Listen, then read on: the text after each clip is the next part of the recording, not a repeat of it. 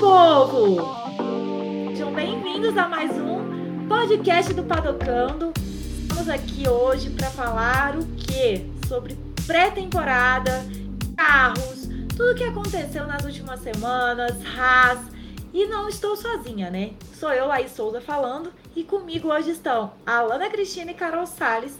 Nós vamos debater um pouco sobre essa pré-temporada. Temos muito o que falar, né, gente? Porque, olha, o negócio já não começou e já está pegando fogo, especialmente porque temos carros novos, novo regulamento, muito buchicho nos bastidores. Então, bora lá. Vou começar apresentando as minhas colegas de Palocando. Alana, seja bem-vinda! Oi, gente! Como é que vocês estão hoje? É, uma vez, né, o Raikkonen disse que o circuito da Fórmula 1 sem os repórteres seria um paraíso.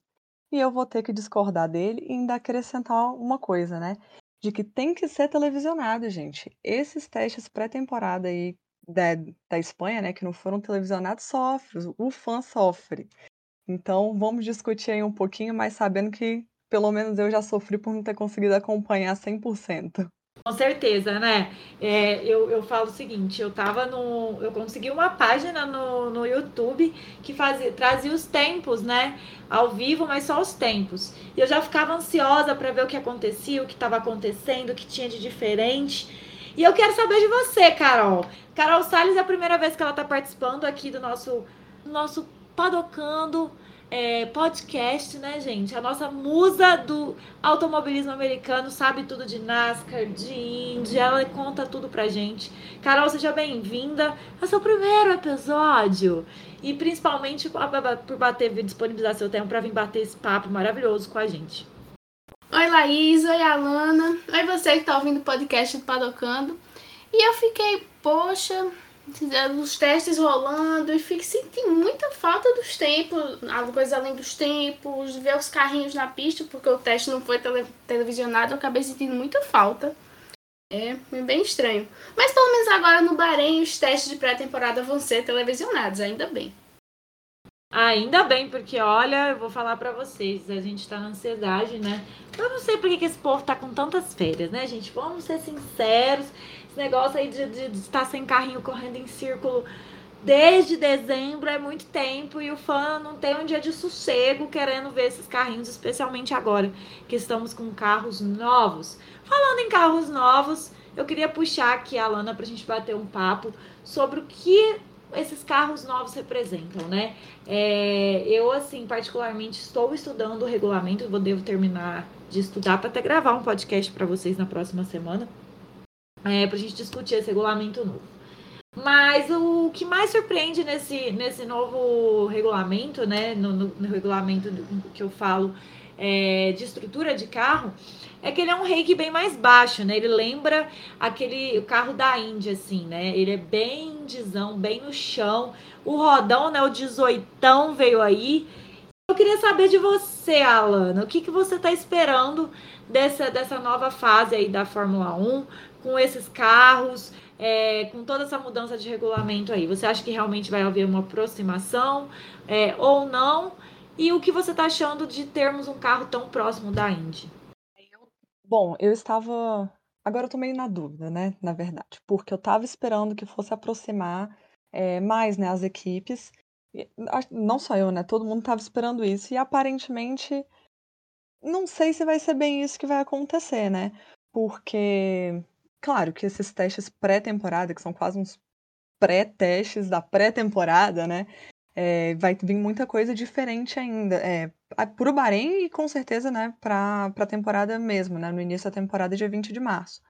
Mas eu acho que ainda não, não vai ser esse ano que eles vão realmente igualar é, mais as equipes, né? Mas espero que, que já dê uma igualadinha pouquinho, pelo menos, né? Mesmo que não seja ainda o que a gente imagina, o que a gente quer, mas já seja alguma coisa. E eu acho que dentro das equipes vai, a gente vai ver brigas legais aí, disputas legais, né? Principalmente ali na frente, né? Com, é, com o Pérez, né? O Verstappen, o, o Russell, principalmente, né? Na verdade, o Russell ali com, com o Hamilton. Então eu acho que vai ficar mais interessante. Olha, eu sinceramente acho que é assim, né? É... Vai ser uma temporada que vai aproximar mais os carros. A gente vê, até por conta do próprio carro em si, né? É, a gente vê que os carros na Índia eles andam muito próximos, eu acho, e também lembra muito aquela Fórmula 1, um pouco, vamos dizer assim, mais raiz, né? Que é o carro no chão, é, o downforce muito forte, tem aquela quicadinha, né? Que a nossa Polita aí escreveu, inclusive, no blog, quem quiser entender mais sobre quicadinha, né? Que a gente brinca de que é a quicadinha dos carros. E eu acho que é o seguinte, a gente vai ter ainda uma certa dominância da Mercedes e da Red Bull, que são as maiores, mas a gente vai ter uma Ferrari e uma McLaren muito próximas esse ano, com chances de fazer frente a essas duas e brigar aí por, por, por campeonato ano que vem, realmente. É o meu ponto de vista. E você, Carol, o que, que você está achando desses carros novos? Você que é, que é especialista em Indy também. É, é para quem não sabe, eu também acompanho a Indy, mas eu não sou lá uma, uma expert igual a Carolzinha. E eu queria saber de você. Você acha que essa aproximação dos carros com a Indy, a aproximação da própria é, Fórmula 1 com o mercado americano, trazendo aí corridas em Miami, no Texas, tem sendo mais corridas sendo cogitadas aí no, é, nos Estados Unidos, até porque a gente viu um posicionamento claro é, da própria Fórmula 1 em face à Rússia, né? Até envolvendo uma questão política aí. Você acha que isso tem uma, vai trazer uma aproximação da Indy com a Fórmula 1? Primeiro, eu vejo algo que é algo bastante positivo, os carros da Fórmula 1 estarem mais aderentes ao chão, a proposta é para esse ano eles estarem mais aderentes ao chão, igual, assim, é o exemplo da Fórmula Indy, que os carros são mais aderentes colados ao chão, isso é muito bom. E a promessa é proporcionar mais competitividade, né? E a gente percebe também que a Fórmula 1 está se aproximando mais dos Estados Unidos, colocando mais corridas lá. Vai ter Miami esse ano. E eu estou muito curiosa para ver como é que vai ser, né? E inclusive Miami vai ser ali nos arredores do estádio do Miami Dolphins, para quem gosta da NFL. E eu tô muito animada para ver como é que vai ser, eu quero bastante ver. E, a Fórmula, e o, nos Estados Unidos, claro, tem as categorias americanas, tem a Indy, tem a NASCAR, inclusive a NASCAR, né, que é muito forte lá. Mas a Fórmula 1 está se aproximando mais dos Estados Unidos, que a Fórmula 1 é um esporte mais, né, tem uma maior parte das corridas concentradas na Europa. E eu espero assim que realmente possa ter essa questão, já puxando para o lado da competitividade, eu espero realmente que possa ter essa questão de maior competitividade, ter mais equipes chegando, mais equipes com possibilidade de vitória. E já lembrando a Fórmula Indy também. E teve uma coisa que me animou bastante, que foi no primeiro dia de testes em Barcelona, que Norris foi o primeiro, né? O Leclerc foi o segundo e Sainz em terceiro, ou seja, uma, é uma McLaren, duas Ferraris. Isso aí é um bom sinal. Mas está tudo muito no começo, né? Principalmente, tudo muito novo, principalmente pra gente que não viu de fato os carrinhos correndo só os tempos. Então ainda fica aquela expectativa, é tudo muito novo. Olha, eu vou falar pelo que eu, eu falo assim sobre testes, né? Testes é um negócio muito, muito complicado da gente tirar conclusões, porque principalmente esses da Espanha, que a gente brinca que é o teste do teste, né? Principalmente por quê? Porque é a primeira vez que os caras estão sentando nos carros, é, numa nova configuração, num novo regulamento. É, o que não mudou foi o motor, né? Que houve um congelamento dos motores até 2025 por um apelo da própria Red Bull Racing. Então, é, o que eu vejo é o seguinte: não dá pra gente saber de nada por enquanto. Até porque a gente sabe que a Mercedes adora um blefe, a Red Bull também tem adotado essa estratégia do blefe. A começar quando ela apresentou o carro. É, e para o carro apresentado lá em Barcelona, se a gente via aí a asa totalmente é, diferente, os dutos de entrada de ar. É, assim, realmente a gente viu um carro bem diferente do carro que foi apresentado no, no na, na apresentação dos carros, né? Para você ver aí que já tem aquela questão do blefe, do esconde-esconde. Então, assim, particularmente eu acho que a gente vai ter um campeonato muito incerto, né? A gente só vai ter uma noção do que, que vem aí no Bahrein é, na, na próxima semana, que a gente tem os primeiros testes televisionados. E assim, mesmo assim, na última hora dos testes, talvez eles tentam colocar um bom tempo. Como eu disse, a gente não sabe absolutamente nada, né, do que, do que se esperar. Então, assim, a gente tem a estreia da, da, da Fórmula 1 em duas semanas. Então eu creio que a gente só vai ter um, assim, falar, nossa, realmente é, essa é, um, é uma surpresa, essa não é uma surpresa, somente lá no Bahrein. E aquela, né, gente, temos outra temporada gigantesca, 23 corridas, então não dá para saber, até porque a gente viu o que aconteceu nessa última temporada, né? É, a gente começou com uma Mercedes forte, aí veio uma virada da Red Bull, aí depois veio a Mercedes de novo, aí depois veio a Red Bull e no final estava tudo empatado, então e esse ano a gente tem a mudança da questão das sprints também, né? Que vai mudar aí a, a pontuação da sprint, então vai ser tudo muito imprevisível. Alana, dos carros que a gente viu, qual foi seu favorito? Falando ainda, né, do, dos testes ali, é, então é por isso que eu acho que ainda não vai conseguir igualar, né? A Mercedes, a Red Bull, eles blefam e sim, acredito que não só eles, né? Mas eu acho que ainda não vai ser esse ano que a gente vai ver uma disputa maior, muito diferente do que o que a gente via. Mas eu espero que eu esteja errada. É, e dos carros, o carro que eu achei mais. Bom, eu gostei de todos, mas o que eu achei mais bonito vai ser o da Red Bull, né? O da Red Bull, eu acho a cor, o azul da Red Bull muito bonito. Então isso já, já me ganha assim de cara. E eu gostei muito também do da Alpine. Eu achei que ele. A, o rosa com o azul também bem ficou bem bonito. É, eu sou bem clubista quanto ao carro da Red Bull, porque a gente já teve uns azuis feios, né?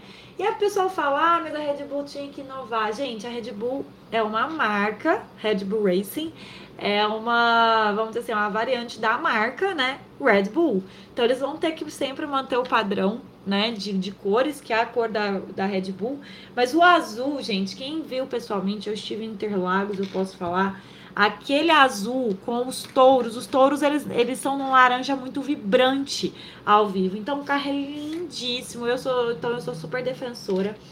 Mas assim, o meu favorito foi o carro Guaraná Jesus, ou seria Comfort, ou seria Downy ou seria porque os memes foram maravilhosos, infinitos, né? Nosso carro chá revelação da Alpine. Eu realmente fiquei apaixonada no carro, fiz memes e assim, vive, vivo por esse carro. Mas eu também fiquei muito cadelinha, viu, gente, do carro da Aston Martin. E você, Carol? Sim, o carro da Aston Martin, para mim, é o mais bonito disparado. claro que teve o da Alpine, né? O carro chá revelação, que eu gosto de chamar assim. Mas o da Aston Martin, incrível. Aquele verde é uma coisa de, de outro mundo. Eu não sei explicar, ele é muito bonito. O da Alpine, eu prefiro, não é que tá feio, mas assim, gera muito meme. E eu particularmente prefiro a pintura do ano passado, da Alpine. Mas pra mim, eu acho que não tem nenhum que bata a Aston Martin. A gente também não pode deixar de falar também sobre a Ferrari, né, gente? Porque ano passado a Ferrari veio com aquele verde grifa-texto sem noção no carro, né?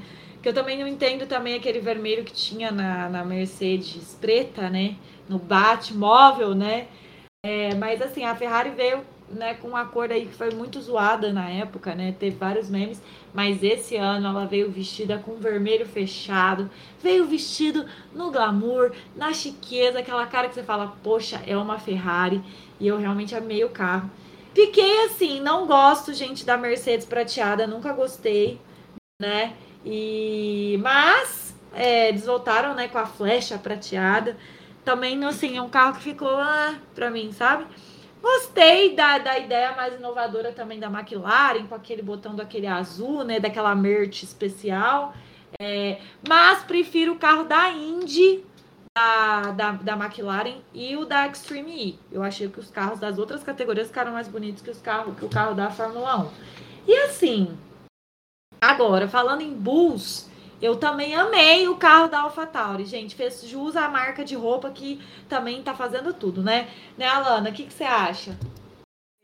Eu ia falar da roupa da Ferrari, né? O carro da Ferrari tá muito bonito, mas aquele Aquelas camisetas que o Sainz e o Leclerc apresentaram. Gente, pra que aquilo? Vários memes, né, com aquilo também. Vamos encher o tanque, Por senhora? favor, completa no Vamos crédito. encher o tanque, senhora? Bom, gente, ficou muito é, é, atendente de posto, né, Carol? Nossa, ficou horrível. Eu não tenho outra palavra para descrever. Gostei não. E o da McLaren também, né? O uniforme, as roupas da McLaren também não gostei. E os dois em comum tem o preto, né? E tu lembrou, Laís, uma coisa muito legal foi o carro da Indy, a pintura pra Indy, né? Do Pato Ward e do Rosenqvist. Ficou lindo, ficou muito melhor do que o da Fórmula 1. E eu também não gostei do carro da McLaren, já cornetando mesmo, do número, né? Do tom do número, do azul, do tom de azul do número. Eu não gostei e preferi o da Indy também, que ficou melhor e também ficou mais legível. É, eu particularmente, assim, achei que a McLaren ela tá querendo dar uma modernizada, bem ao estilo dos pilotos, né? Pensando em marketing de pilotos, assim, Lando Norris e Honey Badger, né? Que é o nosso Daniel. Mas eu achei que realmente os carros da Indy ficaram muito mais bonitos que o carro da Fórmula 1. Me desculpem, meus papaias queridos, mas realmente eu não, eu prefiro o carro da Indy. E também, Laís, é, vale destacar os carros da Indy teve duas pinturas diferentes. A do Pato Ward foi mais laranja e a do Rosenqvist foi mais azul que eu particularmente achei lindo, lindo, lindo. Se tivesse uma miniatura assim para vender, eu queria, principalmente do carro do Rosenqvist, que ficou um azul muito bonito. Agora, o azul ou mais ou azul do Rosenqvist ou mais laranja do Pato, os dois ficaram mais bonitos que o da McLaren da Fórmula 1, com certeza. E o da Extreme também ficou legal. Eu gosto também do carro da, da Alfa Romeo. Ele não é tão assim, né, chamativo, mais bonito assim comparado com os outros, mas eu acho ele. Acho bonito também o, o tom do. a mistura do vermelho com o branco, né? E o da Haas, eu achei que ficou mais bonito depois que tirou as cores de uma certa bandeira, né? Eu achei que ele ficou mais bonito também, mais pro branco. Olha, eu vou falar para vocês que eu tô um pouco decepcionada com a Haas, porque ela fez a gente sonhar com o Pietro. E a gente já vai puxar esse tema, saindo dos carros, das cores dos carros, que a gente já né, chegou aí um consenso. É, vou puxar já que, já que a, que a Lana falou, né? Realmente, a pintura da Haas, do jeito que ela está, tá muito mais bonita que a pintura, né? Que fazia referências aí às cores russas da bandeira da Rússia, né? É, mas então, vamos, já que a gente puxou esse assunto, vamos falar de Haas. Para quem não acompanhou as últimas semanas aí, o que eu acho bem difícil de não ter acontecido, né? É, a gente teve uma situação aí é, que paralisou o mundo, né? Que infelizmente a Rússia é, atacou a Ucrânia e assim a gente foi declarado guerra. É, estamos vivendo um, uma guerra que há riscos aí, inclusive de ameaças nucleares e tudo mais. Houve um ataque, inclusive é, perto de área, né, de, de usina nuclear e, e tudo mais. E isso desencadeou uma série de problemáticas, né, políticas, sociais que atingiram a Fórmula 1, que acaba que é um esporte muito. É, um dos esportes mais conhecidos, né? O automobilismo, mas a categoria mais conhecida do mundo, especialmente no berço dela, que é na Europa.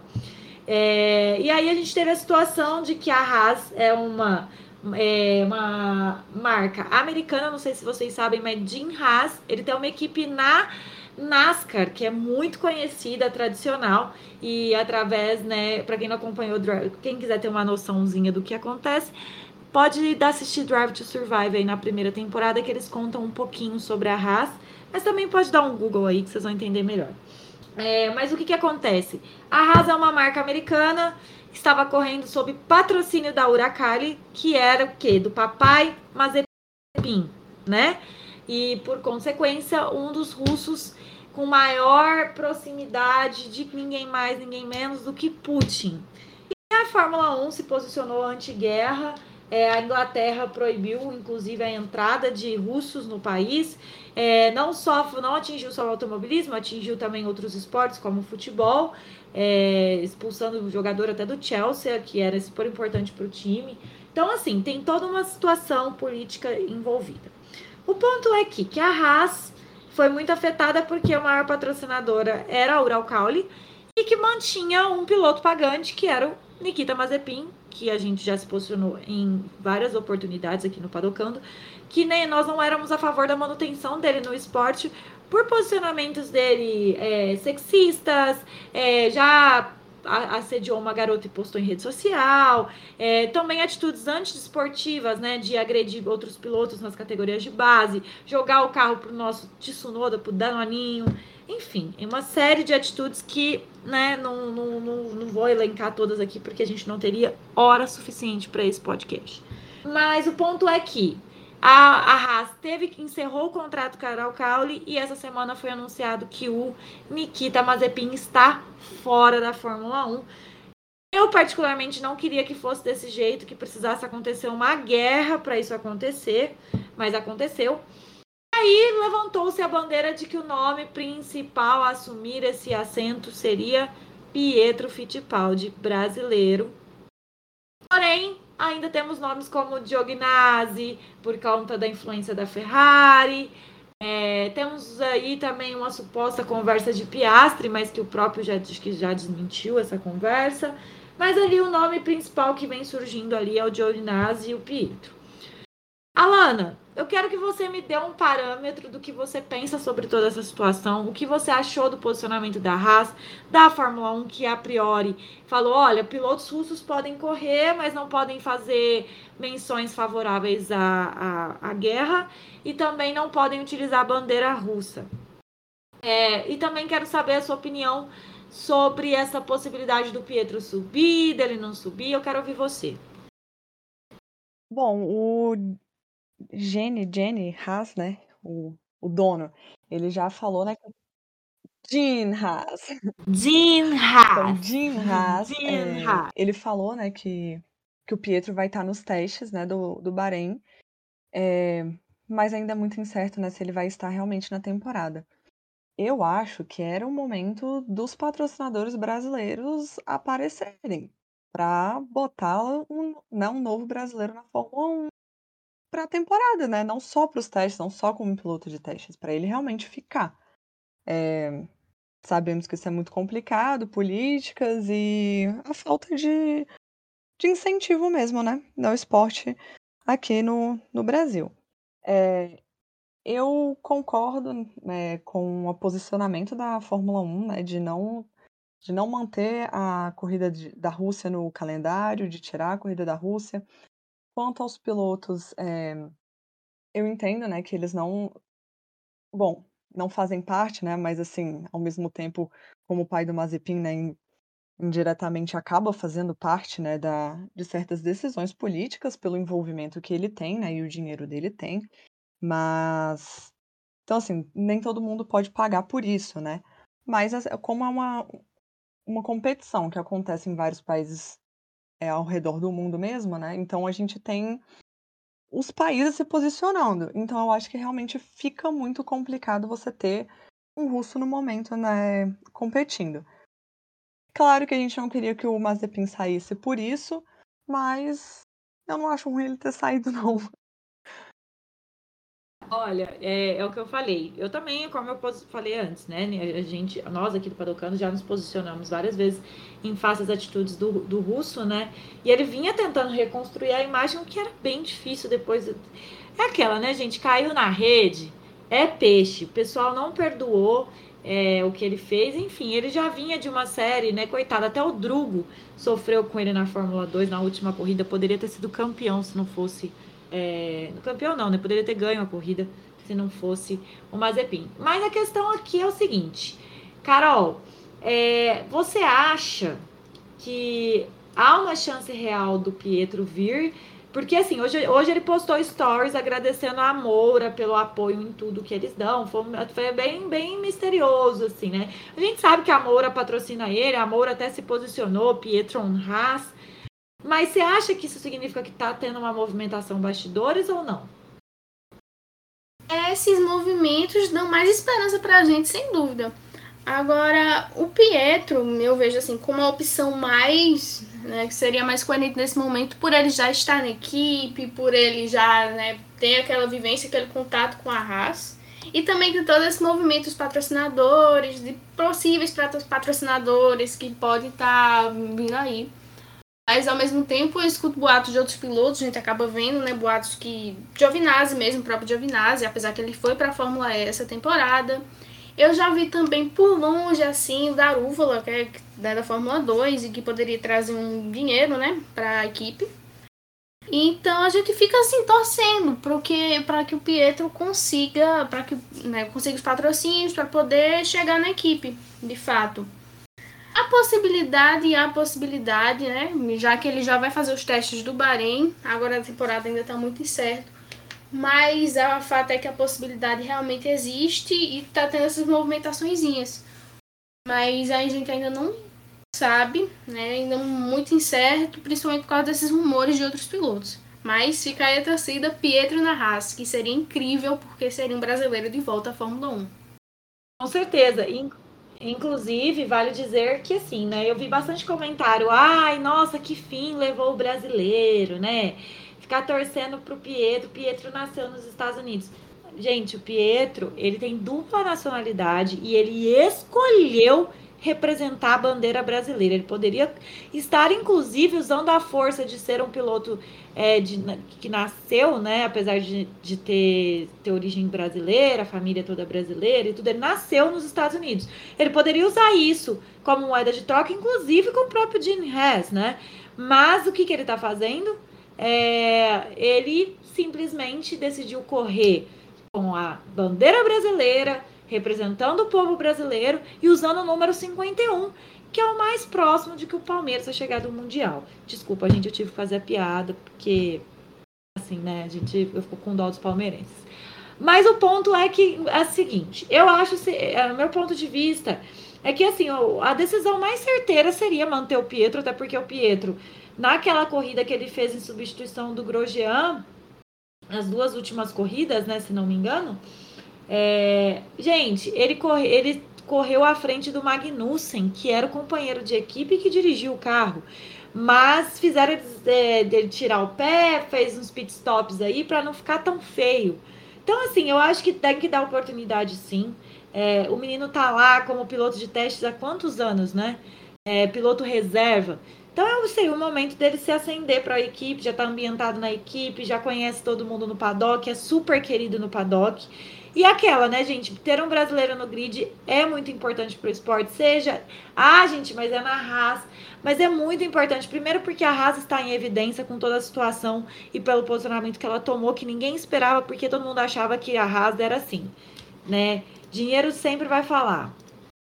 Agora, ela se posicionou, tirou o patrocínio da Uralcauli, é, demitiu né, o Nikita Mazepin e desligou, né, encerrou o contrato, porque ele não é demitido.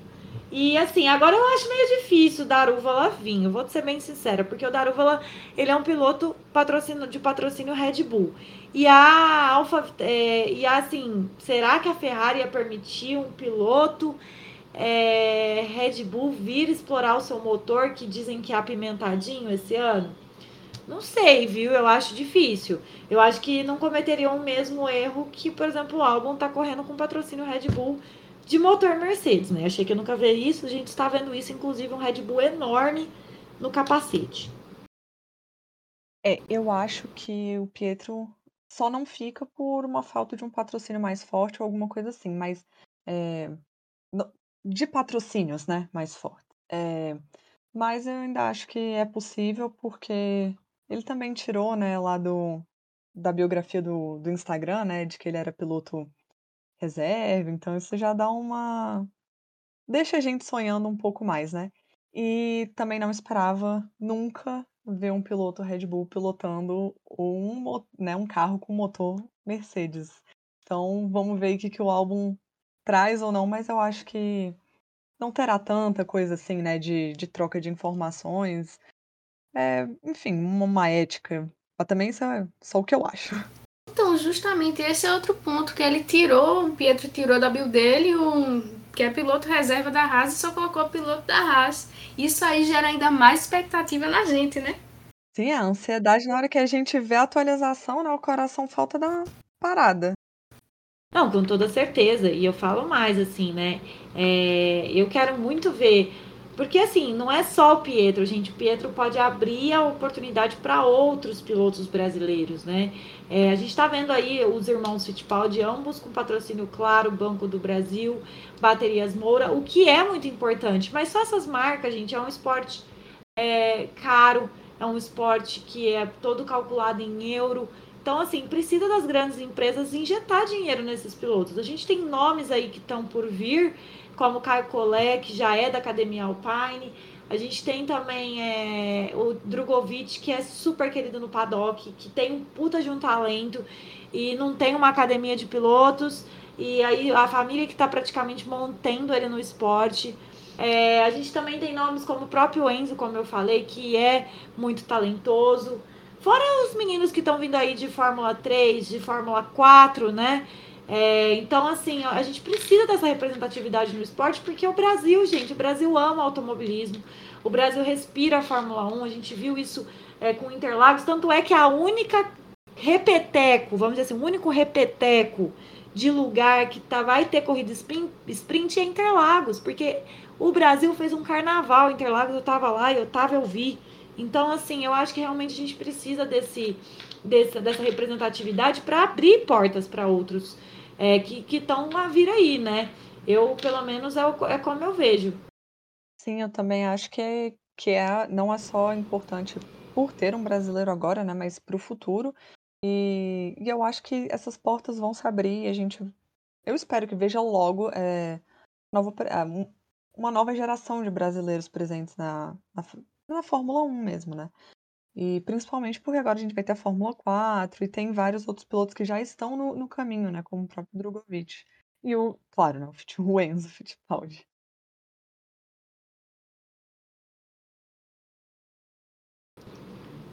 É, com certeza, né? Lembrando que é, o Guilherme, a gente tem nomes aí, né? O Samaia, por exemplo, tá fora, né? Já, já, já literalmente fez um texto falando que tá fora da Fórmula 2. É, a gente viu um Pedro Piquet também desistindo da categoria por falta de apoio financeiro. Então, assim, como que faz, né, gente? A gente precisa realmente de um apoio financeiro aí. E é legal ver nessa questão né, brasileiro na Fórmula 1, o Pietro indo, é legal porque tem essa questão de ser um piloto brasileiro na Fórmula 1 agora, e como vocês falaram, vai abrir portas para os outros no futuro, né? E esse, é uma coisa muito legal também é justamente a F4 Brasil, que começa esse ano, aqui, né? E é muito bom, né? isso só o brasileiro só tem a ganhar e esperamos novamente, né, reforçando, Pietro, hashtag Pietro na Haas. Exatamente, hashtag Pietro on. Bom, agora mudando um pouquinho de assunto e já agora falando do que do próximo tópico que eu acho importantíssimo, né? Primeiro, vou falar aqui, vou, vou panfletar nosso padocando. Como eu disse, a gente é, tem pilotos jovens aí. Então a gente está fazendo umas entrevistas super legais mediante live, quem quiser dar uma acompanhada com os pilotos da Fórmula 4 Brasil. E falando em categoria de base, a gente teve o lançamento aí é, de Chasing the Dream, a nova temporada, que é nada mais, nada menos que a Drive to Survive da Fórmula 2. E aí a gente pôde acompanhar aí a trajetória do Piastri, a gente viu, para surpresa de todo mundo, um grande destaque para o Collet, que é um piloto Fórmula 3, que era, é, na verdade, ele é colega de residência do Piastri, né? Então ele teve um destaque, também foi destaque na quando se falou, né, dos próximos talentos que estão subindo aí para para a Fórmula 2, como Dennis Hauger e tudo mais. E aí chegamos no ponto. Saiu Chasing the Dream e vem ela, a, a, que todos querem, que todos amam, que todos estão esperando, Drive to Survive, temporada 4. Ela que vai trazer a temporada mais caótica que a gente já viu, que foi a temporada passada. Alana, eu quero saber de você quais são suas expectativas para DTS Season 4. Ah, eu tô muito animada, né? Esperando ansiosamente pelo dia do lançamento, que eu vou maratonar já. Pretendo matar já no primeiro dia. Mas. E eu espero que eles não manipulem muito as informações. Eu já disse isso antes. Eu espero que eles não é, que a edição né, do Drive to Survive não, não manipule tanto como a gente viu em outras é, nas outras temporadas os acontecimentos. Porque não tem necessidade. Se teve uma coisa que a gente já teve, foi drama. Eles não precisam mexer e mudar absolutamente nada, que já vai entregar todo o entretenimento que, que o fã e o não fã e o futuro fã quer, quer ver, né? É isso que a gente espera, né? A gente quer ver, assim, é, uma temporada que é aquela, né? Ela tá prometendo e vai entregar tudo, a gente não sabe, né? Já soltaram umas especulações aí de que a edição não foi muito favorável. E a gente tem a questão também do Verstappen não não participar das entrevistas porque ele é emburrado com Drive to Survive, porque para quem não sabe ou quem, aliás, todo mundo aqui, praticamente todo mundo já viu o Drive to Survive, mas vale lembrá-los que Max Verstappen é conhecido como malvadão do grid graças a Drive to Survive, que botou ele como um vilãozão aí na primeira temporada, coitado do garoto. Mas é, a gente não precisa né, de, de, disso para contar, porque o enredo todo é gigantesco. E você, Carol, o que, que você está esperando dessa temporada? Espero um episódio só sobre Interlagos. Ah, Netflix, se você não fizer, porque não tem condição não. E eu espero que também siga a Alana nessa questão que forcem menos as rivalidades, porque nas temporadas passadas de Draft to Survive a gente teve uma questão, essas questões de forçarem as rivalidades que não precisa, que não tem. Eu também estou muito curiosa para saber como é que vai ser sem o Verstappen, porque foi um dos protagonistas da temporada passada. Eu estou realmente muito curiosa para saber como é que abordaram sem o Verstappen aparecer de fato. E eu vou falar mais para vocês, hein? É, eu quero ver como que vai ser as entrevistas do Papai Horner, porque o Papai Horner, para quem sabe, todo mundo sabe que ele é a maior fifi do paddock, né? Ele é a, ele opina, ele dá fofoca até do que não é dele, né, gente? Ele é, ele é doutrinador de Pierre Gasly e Charles Leclerc, que os dois devem ter aprendido com o Papai Horner. Eu quero ver o Toto Wolff depois do No Mike No que é o maior meme, desculpa mercedistas, mas é o maior meme do ano passado. Então, assim, eu quero ver como é que vai ser essas revelações aí. E claro, né, gente, até agora nos episódios que eles lançaram aí os nomes, que a gente já viu, se não me engano, são seis ou oito, nada de nada de Interlagos. Eu espero que eles estejam guardando na manga, porque foi a melhor corrida. Sim, a gente viu um espetáculo chamado Lewis Hamilton, e olha que eu sou Red Buller estava lá, eu tava, eu fui, eu vi. Além disso, a gente viu um espetáculo chamado Torcida Brasileira, que eu acho que nenhuma das corridas, isso eu ouvi dos próprios mecânicos, que nenhuma das corridas a gente te, tiver, tiveram a energia que o Brasil teve. Então a gente merece um episódio todinho dedicado a Interlagos. E outra coisa que também. Pode falar, Carol. Eu espero que seja o episódio 9, porque foram oito episódios que foram revelados mais ou menos o que ia ter. E o 10, muito provavelmente, é sobre Abu Dhabi, sobre a decisão. E só fica faltando o episódio 9. A Netflix, se não for Interlagos. Hum... Olha, eu vou falar para você, a gente faz protesto, porque a gente paga R$ 49,90 de assinatura para ter Interlagos e Drive to Survive não tem Interlagos. A gente vai ter que cancelar essa assinatura, dona Netflix. Então faça alguma, faça acontecer, hein? E agora, mudando de assunto, mas também nessa questão de pré-temporada, a gente tem os testes do Bahrein essa semana, que serão televisionados pela F1 TV e pela Sky Sports. É, mas aqui no Brasil a gente tem mais acesso à F1 TV. Provavelmente deve ter os lances, principais lances na Band, mas eles não confirmaram nada até agora. Até porque, gente, é o dia inteiro de testes. Começa às quatro da manhã e acaba uma da tarde, com uma hora e meia de almoço de intervalo, se não me engano. É, eu quero saber de você, Carol. Me fala, qual que é a sua expectativa para os testes? Você acha que vai rolar blefe? Você acha que as, as, equipes finalmente vão pôr as asinhas de fora? Eu quero saber de você. Até porque Bahrein, os testes é na onde vai ser a primeira corrida da temporada. Como tu falou um pouco mais cedo, Barcelona foram testes dos testes. Então, como é regulamento novo, imagino que esses testes dos testes tenha servido para as equipes entenderem um pouco mais dos carros com esse novo regulamento. E no Bahrein vai ser um pouco mais. A gente vai ter, né? Vai ser televisionado, a gente vai ter como ver pela F1 TV e tal, e uma cobertura da banda também sobre isso. E eu espero que seja. Eu vejo ainda que pode ter um blefe sim. Mas eu vejo também que os pilotos e as equipes podem colocar alguns ajustes que precisaram ser feitos, que viram necessidade de serem feitos em Barcelona, e colocarem em prática no Bahrein e testarem.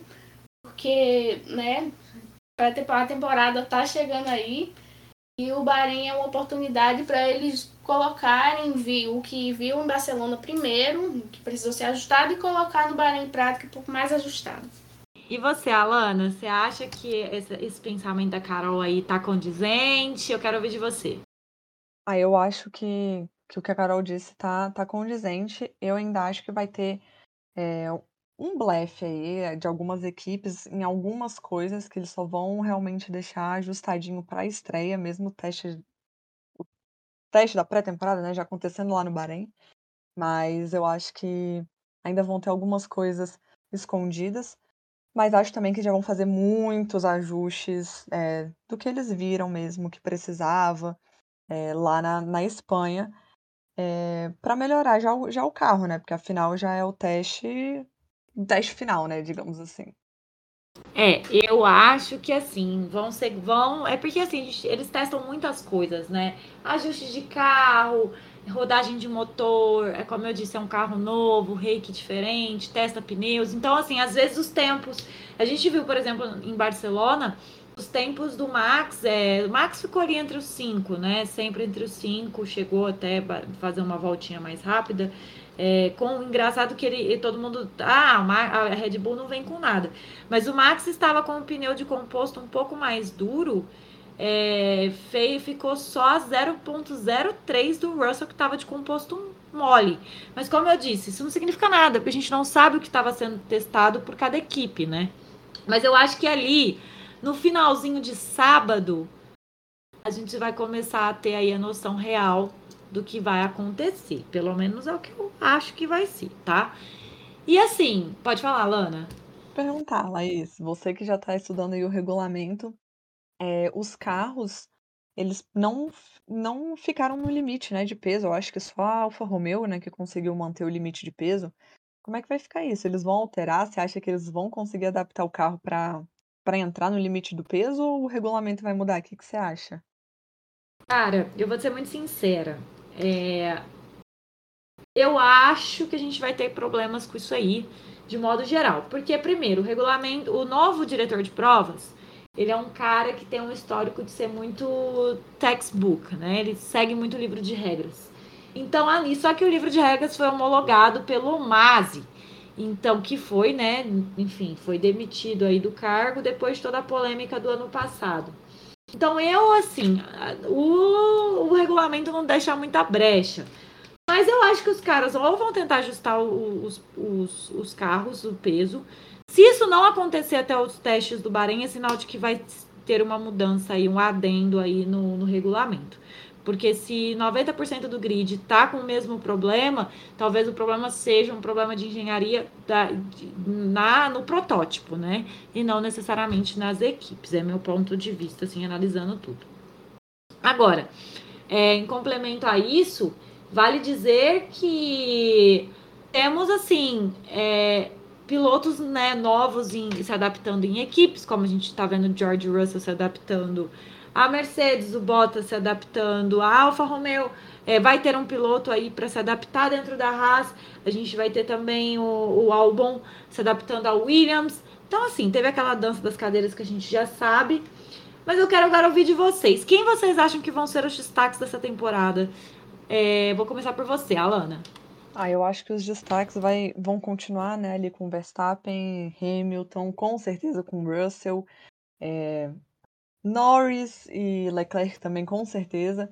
Mas eu espero muito, porque eu gosto também muito dele, que o Bottas tenha algum destaque, que ele, que ele consiga mostrar alguma coisa ali dentro da Alfa Romeo a mais, né? Não fique só com aquele papel ali que ele disse que vai, vai desempenhar um pouco de, de guia, né? Mas do Zul, né? Mas eu espero que ele tenha. Que ele fique ali mais ou menos no meio, né? Não fique atrás do pelotão, né? Com certeza, concordo com você. E você, Carol, qual quem você acha que vai ser o destaque dessa temporada? Eu, é claro, né? Eu sigo a Lana porque Verstappen e Hamilton com certeza. Mas eu espero, eu acredito e espero que seja o Norris também, visto a temporada boa que ele fez ano passado. Ele, inclusive, terminou em sexto, né? Fez 160 pontos, muito bom, fez uma temporada muito boa. E eu vejo que ele vai ser um dos destaques do ano, assim como o Russell, que é um piloto muito talentoso, dispensa comentários, acredito eu. Eu vejo que ele vai fazer uma boa temporada também. Então, fico com esses destaques, mas claro que eu espero mais personagens que esse novo regulamento que promete. Eu espero que a Fórmula 1 tenha mais destaques, mais personagens além dos de costume. É, eu, eu, eu particularmente ainda acho que vai, nós vamos ter uma disputa aí entre Max, Lewis e, e Russell, com um Leclerc bem ali. Assim, Leclerc com o pé no P4 mas a gente espera que ele tenha chance de ganhar as corridas. Cara, eu queria muito que ele ganhasse Mônaco para ganhar em casa, né? Mas enfim. Mas eu acho que tem um piloto aí que, que a gente não bota muita fé, que pode entregar muito, e é o Checo Pérez. Afinal, ele fez o papel dele de wingman, garantiu aí mais um ano. Então, apesar de a gente saber que ele é segundo piloto, ele pode sim garantir para a Red Bull um penta, né? Que é o penta campeonato de construtores, que é o que importa no momento. E, bom, Max fez um contratinho aí, gente, de uma bagatelinha de 50 milhões, né, por ano, durante seis anos. É o contrato mais caro da Fórmula 1. Por quê? Porque o contrato do Hamilton com esse salário acaba o ano que vem, que é o mesmo salário que o Max. Ele, o Max equiparou o salário e o Max tem mais 5, 6 anos de contrato, né? Então, por isso que é o mais caro ou mais caro financeiramente. Isso não, não, não, não se fala em talento, nós estamos falando de contrato e valores, né? O Supermax está com super salário, então eu acho que ele vai tentar fazer valer, né? Essa, esse depósito aí, até porque, gente, o menino tá adorando usar o número 1. Um. Não vai entregar fácil esse número 1, um, não, viu? E agora, eu acho que a gente vai ter uma surpresa aí. Eu acho que vem uma Alpine mais, mais confiante. A gente pode ver uma Aston Martin que está prometendo muito. E assim, né, gente? Olhos nos espanhóis, né? Como eu disse, na Alpine do Alonso e naquele que todos amam, Carlos Sainz. Então, essa é a minha opinião. E bom, gente, a gente já tá aqui, tem uma hora de pod quase. A gente já abraçou tudo. E agora eu vou finalizar aqui, vou dar o espaço para as meninas finalizarem as falas delas, mas eu queria dizer para vocês que é, esse é o primeiro, é um episódio voltado para essa pré-temporada. Então tem muita coisa para rolar essa semana. É, vai ser bem interessante. A gente vai tentar fazer para vocês aí algumas coisas sobre é, algumas notícias, né, que no pode também nos próximos episódios. E queria deixar agora o espaço para a Alana, para ela se despedir e dizer aí o que ela como que tá, vai ficar o coraçãozinho essa semana? O coraçãozinho da fã ansiosa aqui já tá desesperado, né? Ele já tá na taquicardia. Mas vou tentar manter a calma, sobreviver até a estreia, né, no dia 20, para não ter um troço antes.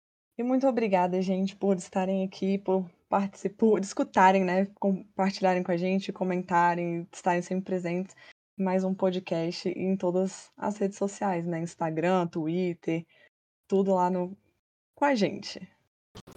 Muito obrigada, Ana Maia, minha parceira. Pra quem tá acompanhando, ó, essa semana, semana aqui do dia, nós estamos gravando dia 7. Amanhã, dia 8, a gente tem uma live com o Luan Lopes, né? É, para quem se não conseguirem assistir ao vivo, porque talvez o, o pod ainda não consiga subir antes da live, mas vai ficar salva no nosso perfil, então vão lá assistir e valorizar os cristalzinhos da base. A Lana, a gente se vê na nossa livinha. Muito obrigada por estar aqui mais um dia comigo. E Carolzinha, minha musa do automobilismo americano, o espaço é seu. Antes de encerrar, quero falar que assim, meu coração está torcendo para ele pleno com certeza Alonso, que é um piloto que eu gosto desde criancinha, inclusive escrevi já sobre, sobre isso pro Padocando. E vou ganhar a temporada de Drive to Survive de aniversário, porque sai dia 11, né, que é o dia do meu aniversário, então fiquei muito feliz com isso. E a temporada tá chegando e a ansiedade só vai aumentando, aquela expectativa só vai aumentando também. Então, claro, tem os testes do Bahrein e tem a temporada, mas tá tudo se aproximando e a gente fica naquela expectativa.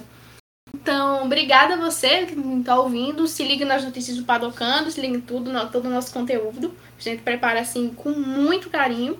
E até a próxima. Tchau, tchau. É isso aí, meu povo. Muito obrigada por terem participado de mais um Padocando Podcast aqui conosco. A gente promete que vai trazer mais entrevistas, mais conteúdos cada vez mais para vocês. Nos sigam em todas as redes sociais, no YouTube, que a gente está começando o canal do YouTube. A gente lançou nosso canal do YouTube semana passada.